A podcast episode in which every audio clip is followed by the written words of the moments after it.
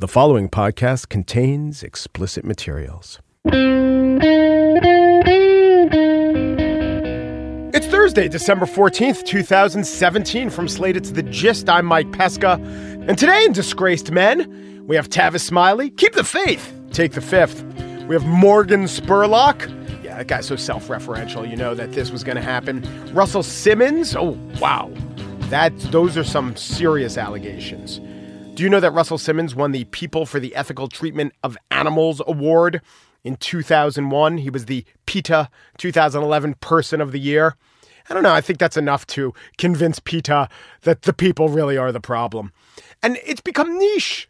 There's so many allegations that kind of except for the big ones you could filter out those that aren't in your direct purview or your particular media silo. Like uh, benjamin Genocchio, Genocchio. i don't know how to pronounce his name i'd hate to dishonor this guy who's the executive director of the armory show art fair. I didn't realize he was disgraced because i was concentrating on the radio people garrison keillor leonard lopate. No word no no word on why those guys are gone. I'd like to know I, we're at we're in a situation where CNN is down to one Lizza, and it's Chris Cillizza compared to Ryan Lizza. He's the worst Lizza. So let's hope Chris Cillizza skates by and doesn't. He's a C-list Lizza at best, but Ryan Liz is gone, uh, or is going, or we don't know. That's today in Disgraced Men. On the show today, the spiel is a sketch. It's something that didn't really happen. It's audio of the Donald Trump Jr. investigation with the House. By the way, I heard that Donald Trump Jr. also did a nine hour session with investigators. It was called a marathon session. I quickly did the math, only if you run a 20 minute mile. But first, to an actual elected official, a talk with Virginia House of Delegates designate Chris Hurst. He's 30, he's experienced tragedy, and he's ready to be part of the Democratic wave that swept Virginia.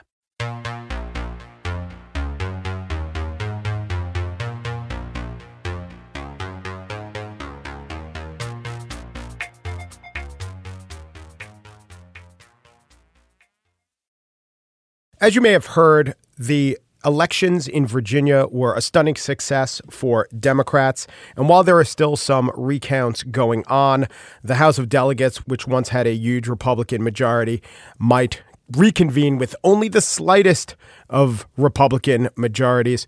One Democrat who unseated a Republican is Chris Hurst. He will be representing Virginia's 12th district, which is in uh, Blacksburg, Virginia. Virginia Tech is there, as well as the pristine waters of Wolf Creek and the untouched natural beauty of Pearis Mountain. I'm taking that from Chris Hurst actual election materials. Hello, Chris. Hello, delegate elect. How are you? I wrote that. Yeah, yeah. Yeah. So, Chris, you were a journalist, a TV journalist in Roanoke, and some people may be familiar with your story. Terrible, tragic story. Your girlfriend is uh, shot and killed on the air. I remember when that happened. Um, how soon after that did you leave that business? And then when did you decide to run for office? Well, I, I stayed on the tel- at the television station for uh, the better part of two years after Allison was killed. Allison Parker and her photographer uh, Adam Ward were both killed. Uh, I tried to go and, and, fight the good fight, but uh, where I was was like a tomb for me at the television station. It's where Allison and I fell in love. It's where they told me that she was dead, and you know, just driving into work every single day became very emotionally painful and knew I needed to make a change, but didn't want to leave Southwest Virginia, didn't want to leave a place that had given me so much strength and love and support. And so I was going to get out of Roanoke and move to a different town and quickly settled on Blacksburg because of the a great college vibe that's there, the energy, the lifestyle, the vibe. I loved it. And it was right around that time last fall that uh, people started getting into my ear thinking that a run for, for office might be worthwhile for the people of our district and, and also worthwhile for me. And the more that I thought about it, the more I thought it would be a natural progression, taking all that I had learned and documented and reported on as a journalist and being able to directly apply it to public service. During the campaign, I know you talked a lot about your biography. Of course, you had to introduce yourself to the voters and tell them why you ran, and it was very compelling. But how central to your campaign was the issue of gun control? It really wasn't uh, a central issue at all to us. I think we had to have an acknowledgement that the reason why I left the television station and decided to run for office was partly because of what happened to me and what happened to Allison and Adam, but that I was never mad at the gun. I, I was always trying to seek justice uh, for those that were killed. And we certainly have a lot of work to do in Virginia, a lot of work to do around the country, but we thought that it just wasn't going to be what I hoped to accomplish as a legislator if I was going to be successful. I wanted to focus on rural economic development, creating jobs in a new rural Virginia economy, wanting to expand Medicaid, and, and going after the, the everyday kitchen table stuff, uh, trying to make sure that people's college bills aren't so high and that every child gets the same educational opportunities no matter where they're born. Yeah, it's a little like uh, a woman who will be your colleague in the House of Delegates, Danica Roem, who is the first openly transgendered woman to be elected to an office, uh, that office in the United States. And people assume she's doing, she ran as a transgender activist, and it's not that she's not, but she basically ran on issues of traffic because that's what her constituents cared about. Yeah, and that's some that's something that she and I actually kind of commiserated over whenever we've talked. Has been we only get identified in in headlines uh, as one way. She is you know transgender candidate Danica Roem, and I'm a boyfriend of woman shot and killed on live television. So um, we were. Uh, just kind of remarking to ourselves as former reporters uh, how easy it is for the media just to pick up one persona of someone and just run with that as as the headline and the lead uh, over and over and over again. When uh, she, of course, talked about diversity and equality issues, and, and I talked about reasonable approaches to to gun legislation, but they were not the hallmarks of our campaign. It wasn't what we wanted votes from voters for, but our stories are, are baked into us because they're our stories. They're who we are. So yeah. we, we're, we weren't going to run away from that. Right. And it, it, you can, through a lot of work and accomplishment, transcend that, right? Shirley Chisholm, first black woman elected to Congress. But if you look at what she accomplished, it was phenomenal. And then Barney Frank for years, okay, he's the first openly gay member of Congress, but also also the author of most of the banking and economic legislation that Democrats authored in the last 20 years. Yeah, so I think that that's really the the mandate now for anybody who ran as kind of a titular figure is to to not just go and be so single minded in your approach as a legislator and as a policymaker. So for me, part of what I want to do is transition from you know being this show horse that. Um, that has had this spotlight and, and take this spotlight that I wish I had a receipt for the purchase price for because I'd gladly return it and shine it on people that aren't normally seen and go be a workhorse uh, in Richmond for them. So, with the proviso, and I heard you loud and clear, you are far from a single issue candidate on guns, and you blame the gun wielder, not the gun. But days after the Democrats had this victory, the Virginia Citizens Defense League used it as uh, advocacy groups do to solicit donations. Oh, did they? Yeah, solicit donations, and they said gun control will be coming at us hard and heavy. Mm-hmm. The group said it expects the legislature to push for universal back background checks, banning assault weapons, restricting handgun purchases. For however you prioritize those issues, do you predict where your votes will be on all those issues? Can your voters uh, count on you if the bills are written well to advocate for, say, universal background checks and a ban on assault weapons? Uh, universal background checks, yes. Assault weapons ban. I've I've always told people that uh, if we go and, and ban any type of you know uh, semi-automatic long gun, assault weapons, whatever we want to call them, is that really going to accomplish the goal of reducing gun deaths? Because most gun deaths occur with handguns. Uh, most gun deaths are suicide. Uh, yes, but even if it is true, and it is that long guns don't kill the vast, vast majority of people, we're talking about in the single digits. When they do, often a mass shooting is done with, say, an AR 15. Now, uh, in a weird. Well, no, I mean, if you look at the FBI's definition of mass shooting, I think per annum, I, I don't believe that um, semi-automatic long guns, assault weapons. Oh, that's true. The, yes, the as they define it with as they define it with four or more victims. But mm-hmm. my uh, my point is the most horrific, the kind like in Las Vegas and the kind like in Sandy Hook. Although, as you know, the Virginia Tech shooting, one of the worst ever, that was not done by a long gun. So let's put that all on the table. It probably won't decrease most, the vast, vast majority of killings. But still, the fact that it could prevent the next slaughter of 50 people not compelling enough for you to vote for an assault weapon ban? You know, I, I the reports that I have seen have said that if you had an assault weapons ban nationally, you'd save about 600 lives per year. Mm-hmm. You know, that's Yeah. 600 lives that should still be on this earth. You know, going to school, going to church, going to work. Um, but you know, I, I think that it's really important for this specific issue that we really look to find where are the ways in which the other side might actually vote for it instead of just trying to get a, a simple majority by having one party be in lockstep and not getting any support from the other party. Universal background checks is something that I think you can get bipartisan support for uh, in Virginia, considering the new balance of power, whatever the ultimate shakeout in the ratio turns out to be.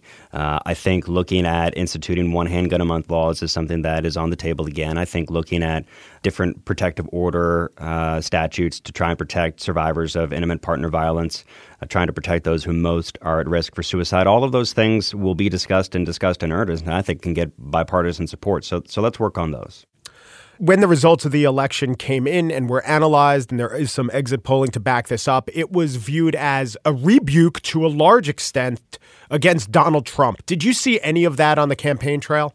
Sure, I, I think that that's the element of this blue wave that will really be intangible. Uh, I, I don't know a way that you can actually codify how much anti-Trump sentiment helped me in my race, helped others in their races, helped uh, the top of the ticket.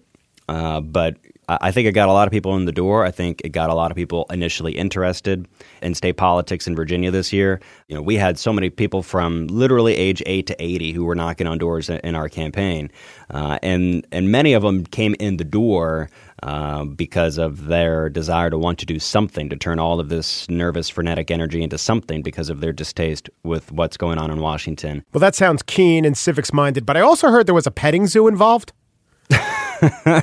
That wasn't from us. That was from uh, another group that was trying to get college students at Radford to. Uh, But just to, to- just to be just so listeners understand, they set up a petting zoo and they used the petting zoo uh, to try and lure to try and lure college students in. Yeah. I'm not saying that's what I would have done. But you know what? Pygmy. Nothing says vote like a pygmy goat. or you know, an alpaca. How can you refuse Oh, an alpaca? Uh, Yeah. or or a donkey, right? I understand have not taking. there too. I understand not taking money from packs, but from alpacas, I mean, it's totally warranted. wow. Just wow. That was good. I, it yeah, was, oh, that was great. Yeah, I it- could it tell by the reaction. No, it painfully reminds me of a joke that I would say. So Last thing, this job that you're taking pays what seventeen thousand dollars a year. Seventeen thousand six hundred and forty dollars. Oh, my and God. Not a, not a penny more. I got low overhead. I got me and my dog, so uh, I don't have too much money that I need to make, and certainly didn't make a whole lot of money as a as a local news reporter. So You spent a million dollars to get this seventeen thousand dollar a year job. To be fair, your opponent spent almost a million dollars. That's that's not a good thing, is it? No, it's not a good thing at all. I I think that money in politics is really eroding the discourse that we uh, elect uh, our leaders with, and we spent uh, a lot of money on television commercials, a lot of money on on paid mailers, and you know what I do think we need to have in Virginia, which is something that was introduced by Delegate Marcus Simon in Falls Church, and I'm a, a co-patron on, is a bill coming up that we'll hear in January that at least prohibits the use of campaign funds for personal use, which is still legal in, in Virginia. You talk about Danica Roem beating her opponent. His name is Bob Marshall. He was paying his mortgage with campaign money uh, because he was technically saying that his house was his campaign office. So uh, it's ridiculous. Well, if we know the petting zoo gets out the vote, and you do have a dog, can you assure me here and now that no amount of campaign funds ever went to the purchase of Eukanuba or other dog food? Maybe not Eukanuba, but uh, I can't can't be so sure about pedigree. I don't know. I'll have to check my receipts. Chris Hurst is the delegate elect for Virginia's 12th. Thank you so much. Thank you. Thanks for having me.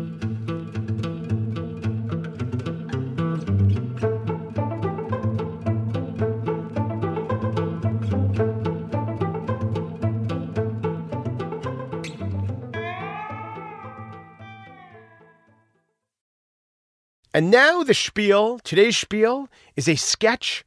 We take you inside a House Investigations Committee. As Politico reported on December 7th, 2017, quote, Donald Trump Jr. on Wednesday cited attorney client privilege to avoid telling lawmakers about a conversation he had with his father, President Donald Trump, after news broke this summer that the younger Trump and top campaign brass had met with Russia connected individuals in Trump Tower during the 2016 campaign. We're aware that you had a meeting with Russian officials in Trump Tower during the presidential campaign. Following that meeting, you spoke with your father to let him know what had taken place. Can you please tell us what you told him at that time? It wasn't me. Okay, we have it on good authority that you were present. Are you trying to say I that- plead the First Amendment. Freedom of speech? Mr. Trump, you may speak freely here. In that case, I think we should break for lunch and go to Taco Bell. Sir, we just started this hearing. It is not time for lunch. Uh, Star Trek then? I, I plead the Star Trek thing. What? I think it's like um, do no harm and stuff. The Hippocratic Oath? No, I have hunted hippos. They can't talk. I mean the Star Trek thing. Do you know what he's talking about? I think, about? yeah, Gene Roddenberry uh, explored new planets. Remember Oh, that there was okay, like a right. rule, the rule. Yeah. Yeah. Oh, okay. We're hearing you might be referring to the Prime Directive, but that refers to alien planets in a fictional world on a television show and cannot be used to avoid testifying on this panel. I'd like to phone a friend. Right. About that friend who you phoned following your meeting, tell us what was said. Ollie Ollie oxen free! That won't work here, Mr. Trump. My name is Inigo Montoya. You killed my father. Prepare to die. That would be treason, sir. Jinx, buy me a Coke. No. The power of Christ compels you. No. I invoke my droit du seigneur. Uh, n- no. Wonder Twin powers, activate. Form of invisible. No. I claim sanctuary. This is not a church and we are not in the Middle Ages. I plead not guilty. We asked. I plead insanity. No. Well, actually, that's probably not far off. House rules. Everyone who's not a junior has to chug. No. Double jeopardy. No. Double indemnity. No. Double income. No. In the criminal justice system, sexually based offenses are considered especially heinous. Okay, now that is just Law and Order SVU. Attorney client privilege. But you're not an attorney. Yeah, honestly. Uh, okay, sure. That, that's fine. You got it. The committee will now break for lunch. Yo quiero Taco Bell.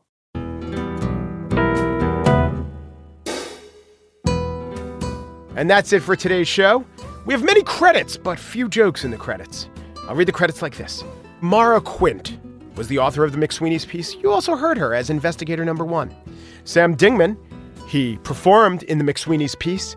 He was Donald Trump Jr. He didn't really try to do an impression, but he kind of embodied his essence. And he brings that sort of commitment to his own podcast. It's called Family Ghosts. It's a new Panoply podcast. It is a it is a good show. We give thanks to Miles Dornbos and WBEZ for technical assistance, and we also thank Daniel Schrader for uh, listening to the show as he does. Pierre Bienaimé is a producer of The Gist, as is Mary Wilson. Steve Lickteig is executive producer of Slate Podcasts. Um Peru, de Peru, du Peru, and thanks for listening.